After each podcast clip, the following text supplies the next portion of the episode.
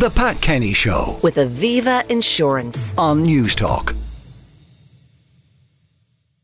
Well, now we're joined by Gareth Mullins, executive chef at Anantara, the Marker in Dublin, and Forbes Street restaurant within that complex. Gareth, good morning. Morning, Pat. How are you? You, I'm great. You're going to cook a spaghetti bolognese. I am. And when I was thinking of a recipe this week, uh, I was thinking, will I do a spaghetti bolognese? Oh, everybody knows how to make it, but I'm going to just give you a couple of little tidbits to make sure that you're just going to elevate the flavour a little bit.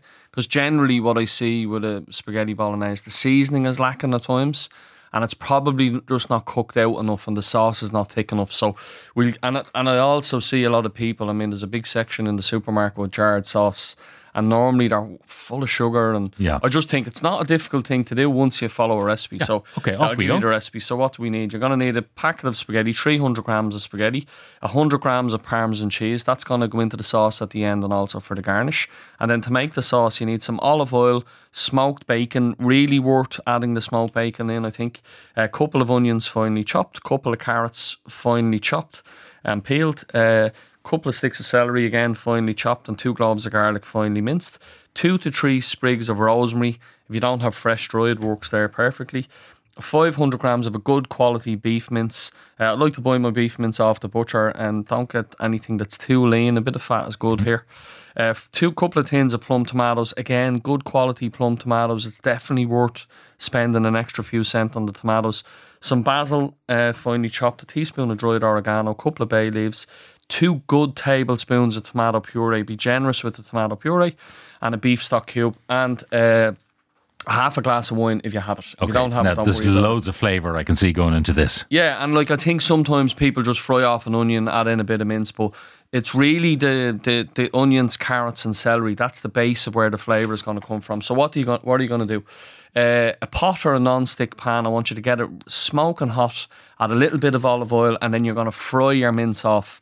Now you need to cook it. Think about it when you cook a steak. So you see that caramelization. So when you put the mince in first, leave it alone because I want the, temperature to stay in the pan. And when it's frying a little bit, then start to break it up. Break it up and, brown it right Brown through. it off. Like I think that's one mistake that people make. They don't spend enough time. That should take you about ten minutes. Then after that, you're going to take the mince out and set it to one side. And then you're going to go in with the smoked bacon. Again, about five minutes. You're going to cook it till it goes really crispy. And you'll see when you add the bacon in, uh, the fat will start to render out. Leave the fat in there, don't strain it off. And then after five minutes, when it's nice and crispy, then you're going to go in with your, your onions, your carrots, and your celery and your garlic uh, your rosemary, and then you're going to fry that off for about another three or four minutes to soften it up. And what you're doing here is you're building the flavors up. So think about it. You've caramelized the mince, you've caramelized the bacon. Now we're going in with the vegetables, and then at that point, then you're going to add in your couple of tins of plum tomatoes, your chopped basil, your oregano, couple of bay leaves, your tomato paste, your beef stock cube, and your red wine. So that's basically like a tomato sauce. And then you add back in your uh, your mince.